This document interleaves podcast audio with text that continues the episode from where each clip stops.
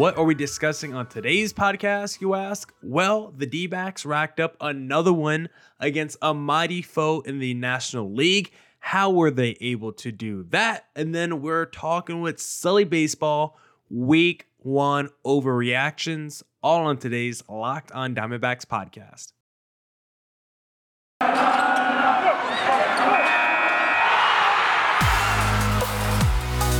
You are Locked on Diamondbacks, your daily Arizona Diamondbacks podcast, part of the Locked on Podcast Network, your team every day.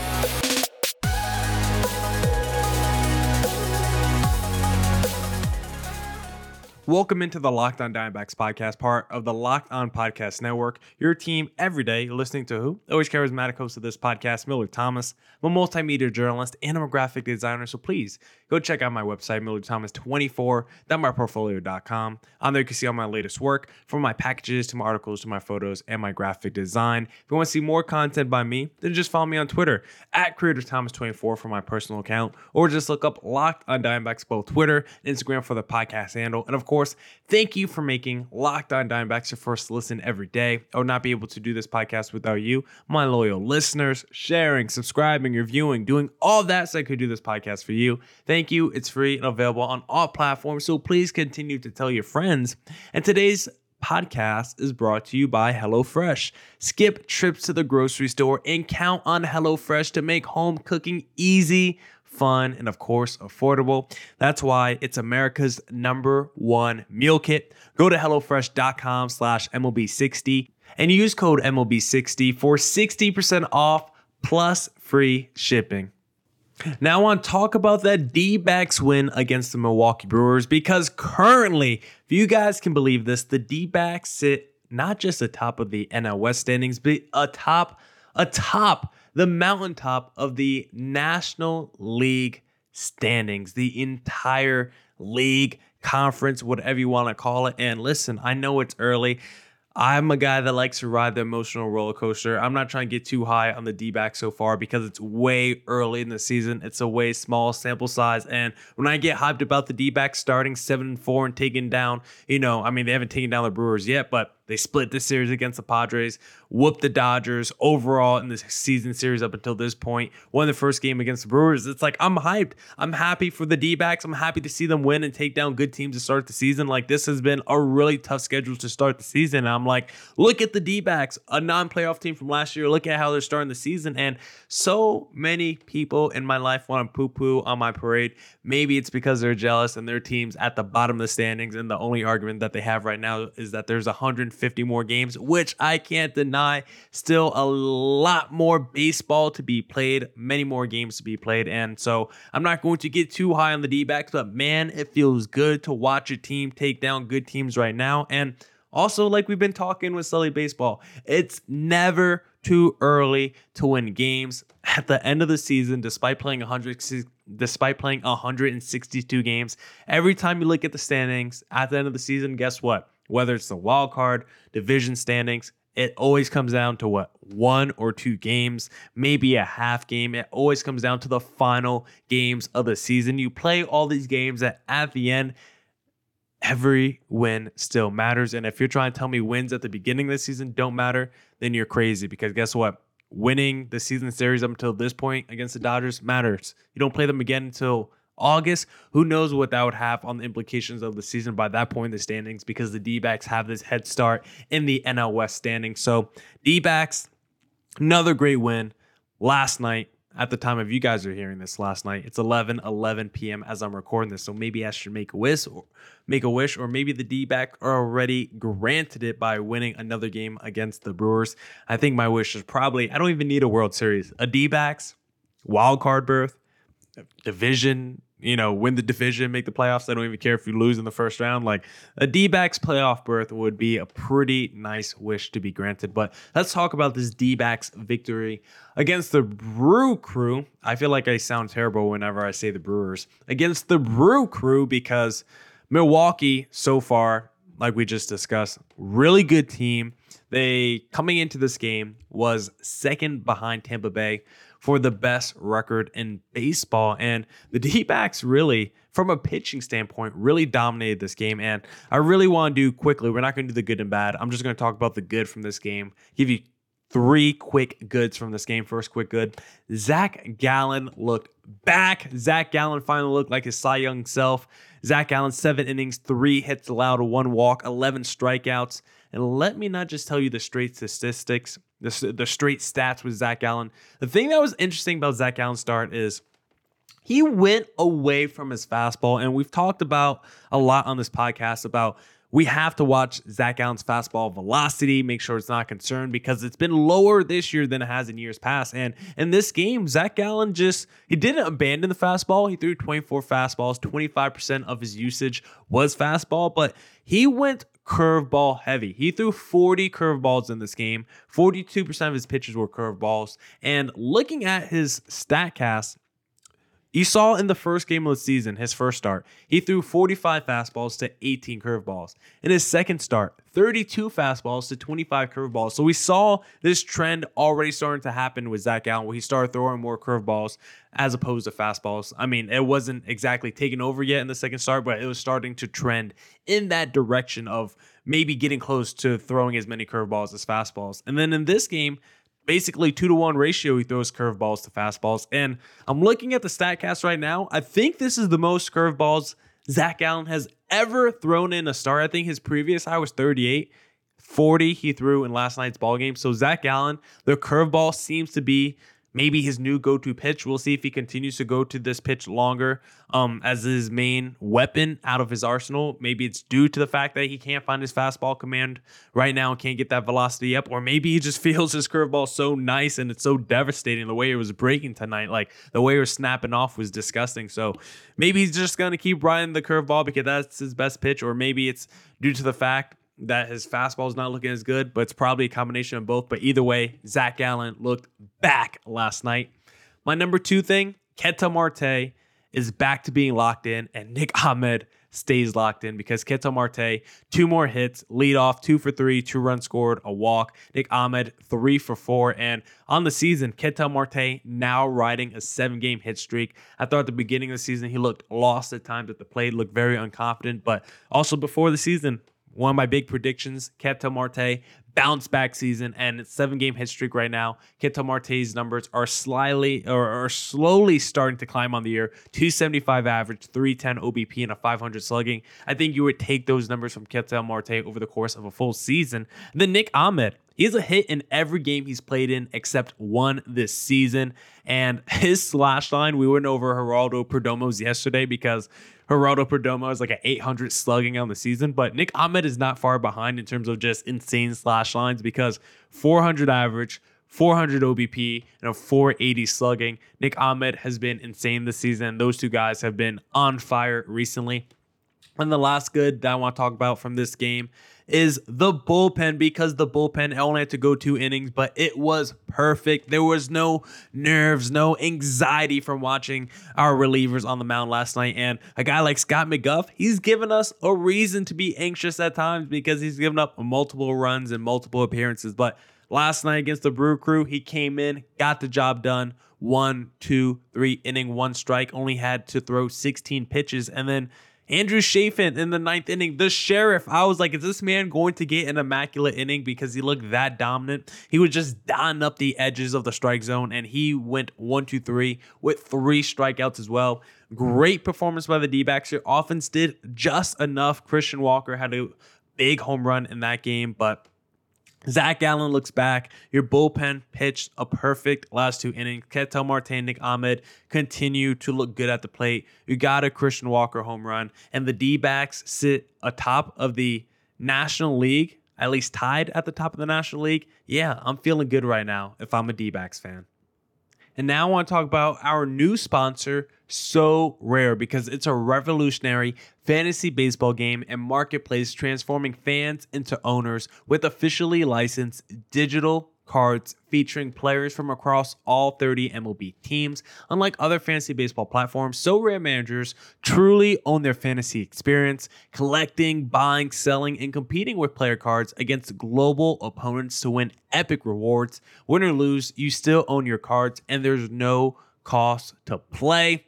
M L B game weeks happen twice weekly and span a three to four day cycle. At the end of each game week, M L B managers who rank at or near the top of their leaderboards win a variety of rewards, which can include SoRare scarcity cards, game tickets, merchandise, signed jerseys, and V I P experiences like meeting M L B stars. Prizes may vary depending on the competition, so head to SoRare.com slash locked on. That's S O R E dot com to draft your team of free player cards, set your lineup, and start competing today to win epic rewards. Again, that's SoRare.com slash locked on to start playing today.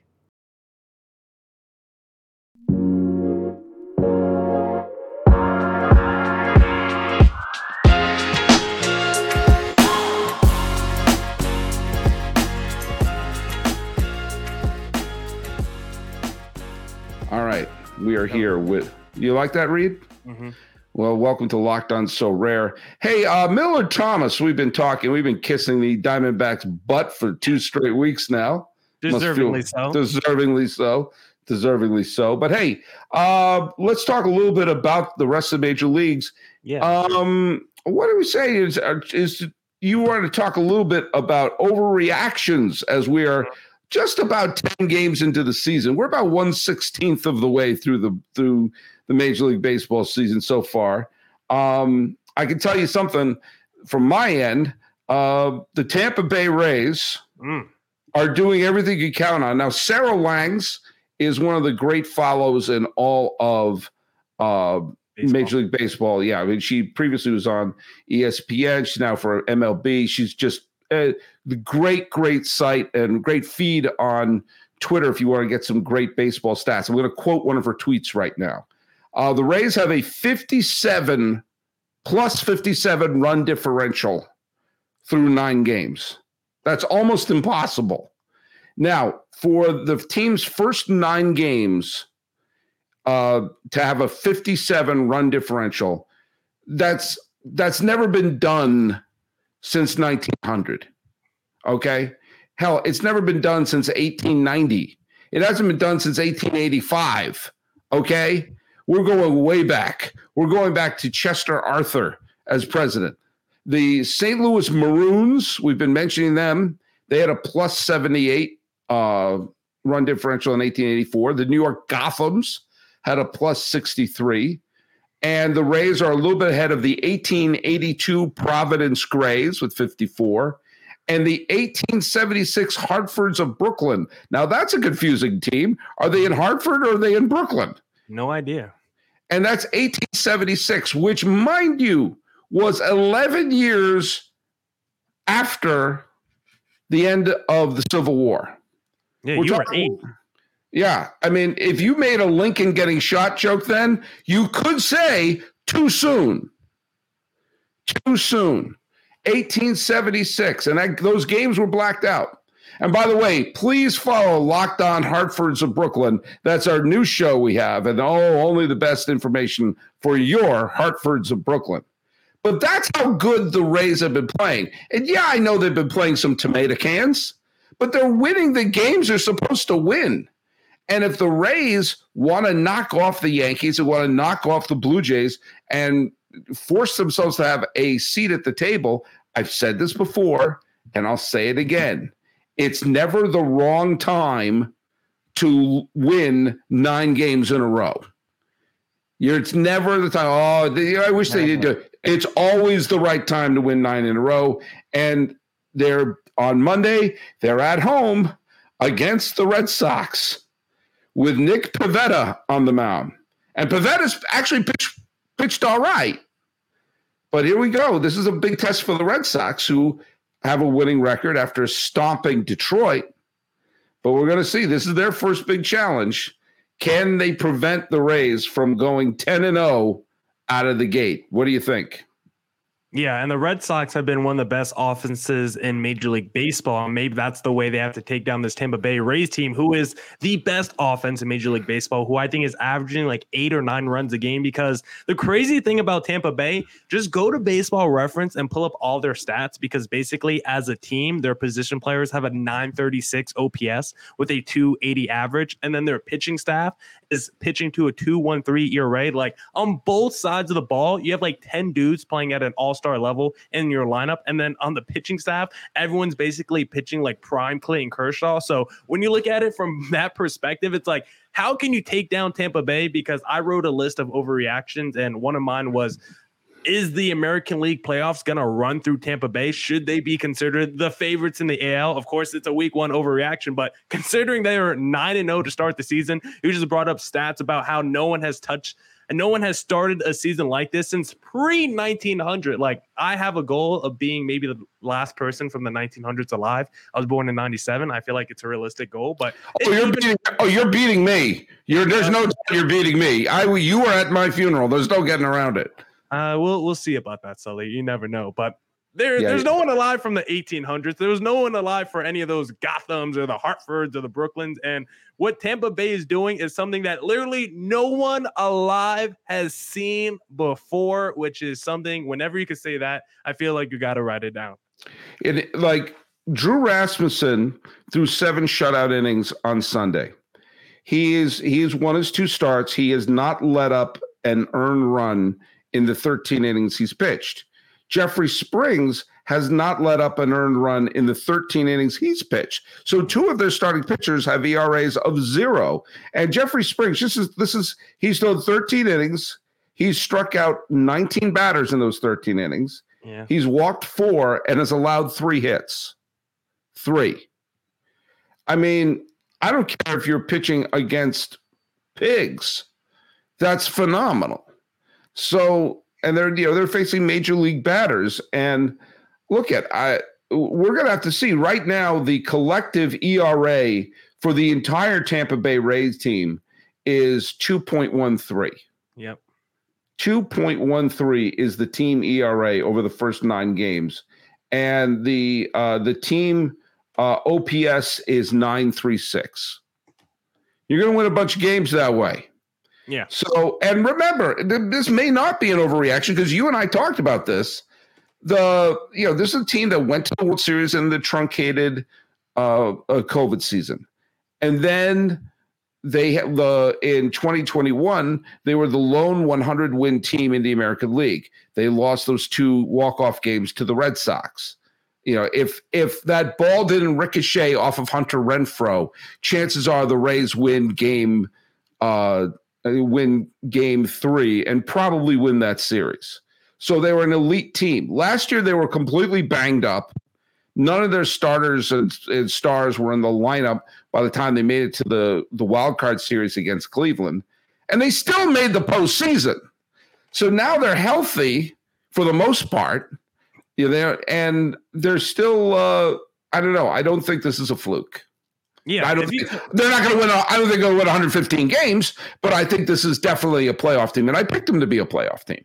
Yeah, I think I, I think I had them borderline playoff team, but I think I did pick them. The thing is, with the Tampa Bay Rays, I'm never going to be surprised what they do in the regular season. I do think they could be one of the best teams in the regular season. I do think they could finish with the best American League record, because that's they're one of those teams that, from an analytical standpoint, they know how to manufacture wins. They know how to breed pitchers in their minor league and just have, you've said it before, they're like the Terminators when it comes to pitching, because they could just keep producing guys year after year. So I have no quibbles about maybe – maybe thinking the Tampa Bay Rays could be one of the best teams in the American League in the regular season. My gripe with Tampa Bay and my slander for Tampa Bay always comes for the postseason. I never think, I think they're always too rigid when it comes to those analytics, and they don't allow, you know, they, they don't have enough feel when it comes to their game. So I want to see how it plays out over the course of regular season. We'll see if they could convince me. I doubt it, because for me, I think it'll probably always come down to the postseason for Tampa Bay. They could probably go one sixty-two and oh, and I'll still probably pick someone else to beat them in the postseason. But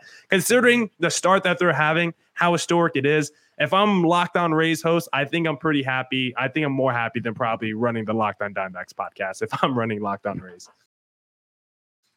Well, there you go. Well, look at, I'll tell you something that we should be very, very happy about.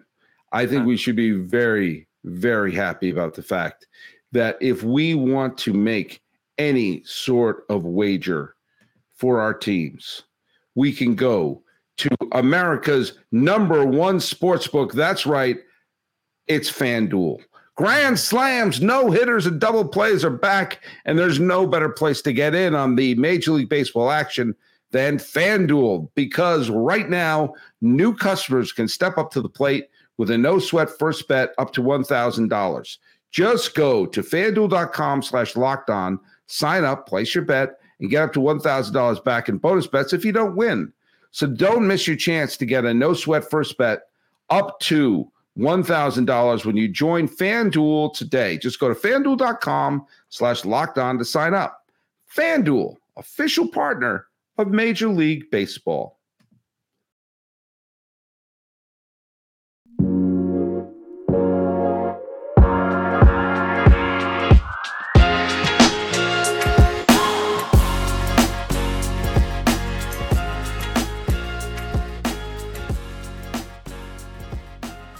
All right, Miller Thomas, what are other things that we could be overreacting about as we're here on the tenth day of April, okay, twenty twenty-three? I got some, I got some team-specific ones, but here's a general baseball one for you. Mm-hmm. The new rules are the best thing for baseball since steroids.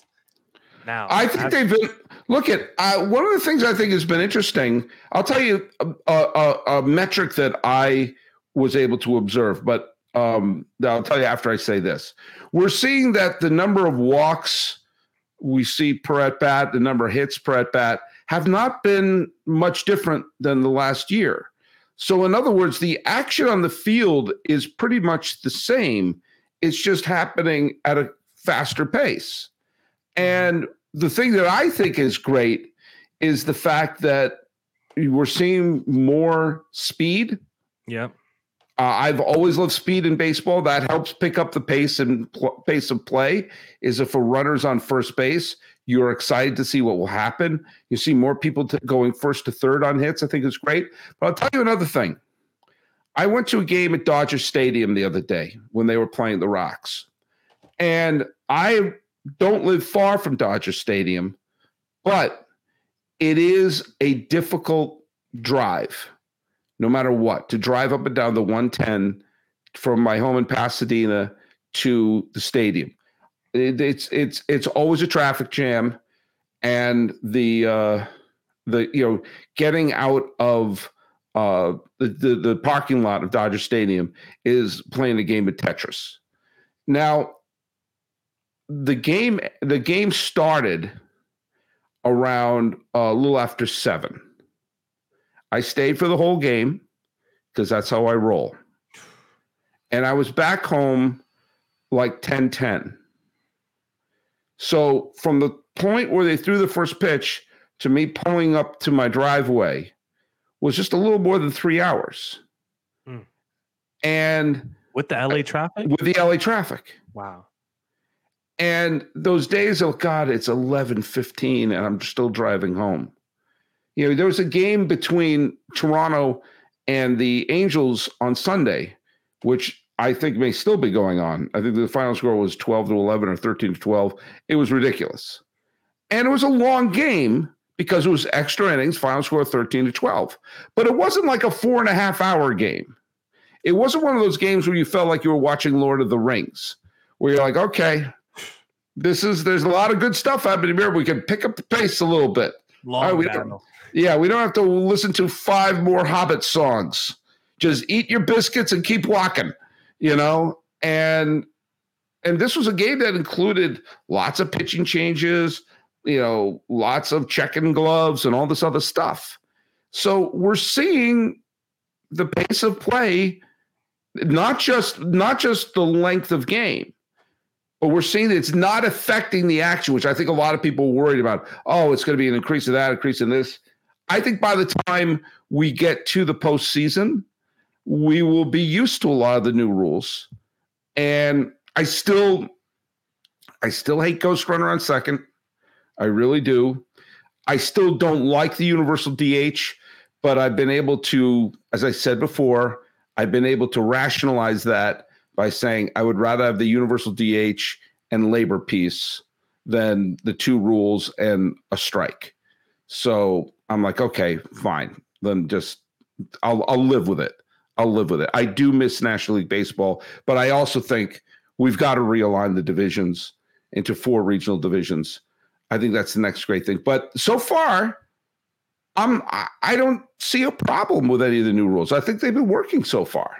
Yeah, because the new rules are doing exactly what you just said. We're increasing the pace of play without losing action, because I got some numbers here to drive home the point. Sully Baseball, because right now games are about two hours and thirty-seven minutes long. The last time games were under two hours and forty minutes was nineteen eighty-five Sully Baseball. So it's been a very long time since we've seen games happen this quickly. And right now we're seeing nine point three two runs scored per game. Since two thousand eight, only twice have we seen teams in a game score at least nine point three runs a game. So we're actually getting as much offense as we've ever seen before in the last fifteen years, while also getting quicker, more efficient games. We're still getting the third most pitches per plate appearance ever that's ever been tracked this season. So the pitches are as as most as ever. We're still getting as many runs as we've ever seen in a game, and yet the time of the game is still being taken down drastically.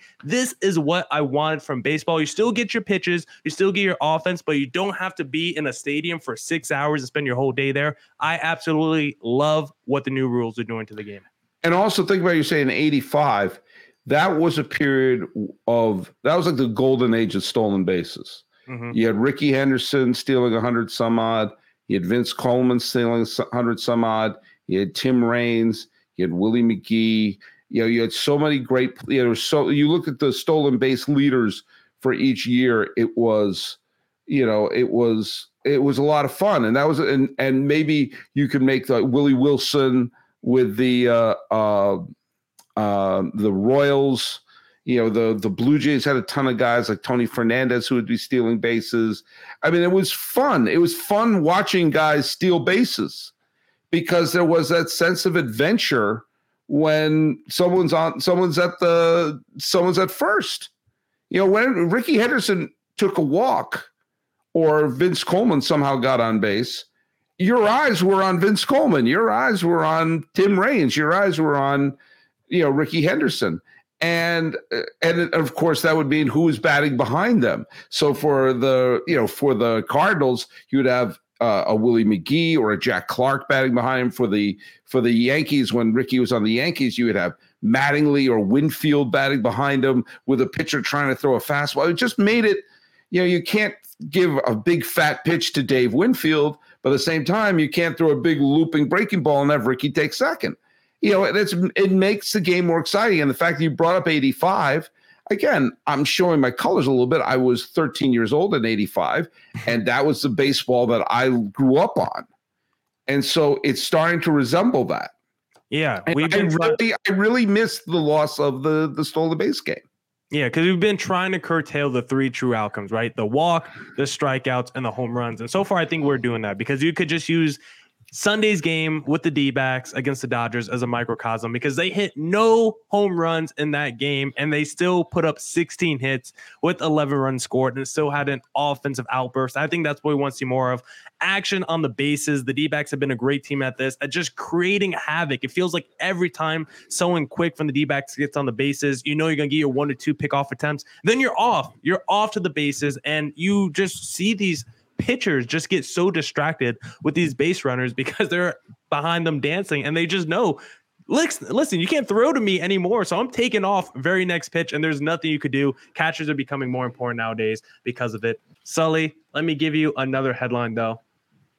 The Mets don't look like money well spent, because you look up and down that roster, and right now they have a lot of injuries and a little bit of a slow start right now. Max Scherzer hasn't looked particularly great. Verlander's on the bend. Starling Marte left with injury. Guys like Marcana and Eduardo Esparza aren't exactly living up to expectations either. It's a lot of Pete Alonso and Francisco Lindor in that lineup. And then Senga's been pretty good in that rotation. But a lot of them guys that are making big money on that Mets team right now, Sully Baseball, I don't know if Stephen Cohen's wallet is feeling too happy right now. Way too early. Wait, I think way way too early. It's overreaction. It's, over- it's an overreaction. It is an overreaction. Um, teams can get off to bad starts and win it all. The there's a book out right now about the nineteen ninety-eight Yankees that's making the rounds. nineteen ninety-eight Yankees got off to a bad start. Um, the last few World Series champions got off to a bad start. You know, you you're you you were factoring in the possibility of injuries um, when you look at a team like the Mets and you try to make predictions of how they're going to turn out. You know, th- that that will happen. And so I think everyone's got to take a deep breath and say, okay, okay, it didn't get off to a sensational start. This is still a very good baseball team. And I think eventually, you know, the team will, you will see this team play the level of baseball I think they're capable of doing. So I think oh. I wouldn't I wouldn't be that worried if I were a Met fan. You would rather the team be healthy in September than in April. Here's a positive one for you. The Pirates are this sneaky wildcard team to watch out for because they started this season pretty good. Someone like Brian Reynolds looks like he's, we know he's in a contract year. We know he hasn't gotten that extension yet. And right now he looks like he's playing with his hair on fire, ready to get the bag. I think he leads all of Major League Baseball in home runs right now. Guys like McCutchen are having, you know, bounce back season, I guess, a little bit at their age. And unfortunately, O'Neal Cruz, we know, just saw that fractured um, ankle because of that little altercation he had at home plate. But the Pirates, I, I wasn't against the Pirates entering the season. I didn't think they were a wild card team or anything like that. But I was like, listen, I'll take their over on FanDuel. If their over was seventy-one, seventy-two and a half wins, I was like, I think the Pirates could get to seventy-three or seventy-four wins. So right now, overreaction, Pirates, sneaky wild card team to watch out for? No. No, they're right. Not a wild card team. Dang. But here's but here's where I'll put a caveat. This is that division, the National League Central. We're going into this year. It was clear only one team was going for it, the Saint Louis Cardinals. Yep. The Brewers, if they go off to a bad start, they're going to sell everyone off. The Cubs aren't there yet. Reds, we know they're not there yet. And the Pirates have a lot of talent on that, but are not yet there yet. So how could a team win that division? They could win that division if the Cardinals have a bad start. Now, the Cardinals have a lot of talent, and they, you know, Jordan Walker's been, you know, the the, the young kid on the team has been fantastic. Yeah. But um, they've not been flying out of the gate, and the Pirates are winning games they're supposed to win. Now, what you're what you're hoping for is that they could build upon this. They can build upon this uh, good start that they've had, and if they do that, then they could possibly be a not a, I don't think they have a chance of being a wild card contender, but maybe they could steal the division. If this is going to be one of those years where there's one crap division and winning eighty-two or eighty-three games is enough to win it, if that's going to happen in any division, it's going to be the National League Central. It will happen because it's a one-team division, the Cardinals. If the Cardinals flop, that will allow a team to sneak in. I remember the two thousand five Padres won the division with eighty-two wins because the Giants and Dodgers and every other team, the Diamondbacks, everyone grossly underperformed that year. So the Padres, who were actually not very good, and at the end of the year, because they got swept by Saint Louis in the playoffs, ended the year eighty-two and eighty-three essentially, uh, but they finished the regular season eighty-two and eighty. Won the division because th- there was no other team that was above five hundred. So if the Brewers stumble, the Cardinals fall under the weight of their own stardom, and the Reds and Cubs aren't ready, and the Pirates continue to play well, yeah, they could be that sneaky team. And I think that would be a great story for baseball. By the way, I just want to go back here. I'm over at baseball reference dot com, the single greatest website in the history of the planet Earth. Yep. Um, in nineteen eighty-five, Gary Pettis of the California Angels, that's what they were called back then. He's now a coach for the Astros. And Willie McGee, who was the National League Most Valuable Player that year, each stole fifty-six bases, fifty-six, which tied for fourth in baseball, which shows you how different stolen base game was then. Yeah. Tim Ra- Tim Raines stole seventy bases that year. Ricky Henderson stole eighty. And Vince Coleman stole one hundred ten. Jesus. one hundred ten bases. But how many times did he get caught? Shut up. You're missing the point. You're missing the point is when one hundred ten times Vince Coleman got on base with a bunt single or a walk, he essentially turned it into a double. And that's what made it fun when those players, you had Ryan Sandberg stole fifty-four bases. Juan Samuel stole uh, uh, fifty-three bases. Lonnie, think about this. Lonnie Smith on the, uh, you know, who actually, no, he wasn't. He was, he was on the Royals. Okay. Uh, I was going to say he was third on the Cardinals with fifty-two. But, I mean, Davey Lopes was forty years old. He stole forty-seven bases. Gary Reedus, remember him? Former yeah. Reds, former Reds and Pirates player, he stole forty-eight bases. Brett Butler, not the comedian, but the center fielder for the Cleveland Indians. That's what they were called back then. He stole forty-seven bases. It was just a lot of fun watching all those players just run like jackrabbits. And uh, I, I am looking forward to seeing that again in baseball. Yeah, I don't think we'll get any triple-digit guys this year, but guys like Corbin Carroll, I wouldn't be surprised if he touched seventy. Guys like Jorge Mateo from the Baltimore Orioles, I wouldn't be surprised if he touched seventy, because a lot of these guys so far, if you look at the league leaders, it's around six and five stolen bases within the guys, you know, first eight, nine games of the season. So on pace right now, the the, the league leaders in stolen bases, they're all right around seventy stolen bases for a year, which is probably something we haven't seen. I don't, I don't have the numbers exactly in front of me, but it's probably something we haven't seen in a few years. Probably something we haven't seen since like Billy Hamilton first came in the league and he was just running wild with the Cincinnati Reds back in twenty fourteen or whatever. Maybe Jacoby Ellsbury back when he was stealing like seventy bases with the Boston Red Sox, because it is something of an epidemic that we've seen the last few years, right? Something that we talked a lot on these podcasts about, how we just need the stolen base back. And I think when we look up at the end of this season, when we look at the league leader, it's going to be like, man, a lot of people stole fifty-plus bases, and I think this is only the start of the renaissance for the speedster in Major League Baseball. All right, the last thought of that, I am going to bring up the eighty-five Cardinals, who should have won the World Series. They had a blown call against them in the ninth inning of Game six. Um, Tom Herr and Ozzie Smith each stole thirty-one bases for that team, tied for fourth on the team, thirty-one. Um, Lonnie Smith, friend of the podcast, guest on the old hey. Sully Baseball show, Lonnie Smith stole twelve bases in twenty-eight games. Okay, he played twenty-eight games for the for the Cardinals that year and stole twelve bases. That's a lot. And Joaquin Andujar stole three bases. A pitcher stole three bases on the team. Can you imagine that? Can you imagine the sabermetrics heads exploding, watching their ace pitcher steal those bases? Three bases. And there you go. No. Well, look, but you stole our hearts, Miller Thomas. Oh, thank you. Um, tell people where they can listen to your great show. Yeah, I don't even know what pitcher could steal three bases. I don't know who's our best pitcher athlete that we got today, because Mad Bum probably got that uh, title retired. But you can follow me on Twitter at Creator Thomas twenty-four for my personal account. Look up Lockdown Diamondbacks, both Twitter and Instagram for the podcast handle. And please, please, please hit subscribe on the Lockdown Diamondbacks YouTube channel. And you can follow us at Lockdown M L B Pods on Twitter and Instagram. I am your pal Sully. I'm at Sully Baseball on Twitter, Sully Baseball Podcast on Instagram. Overreacting is the way only we can. This has been the Lockdown Diamondbacks, Lockdown M L B crossover. I'm Sully. That's Miller Thomas. Let's fist pump for another week. Boom.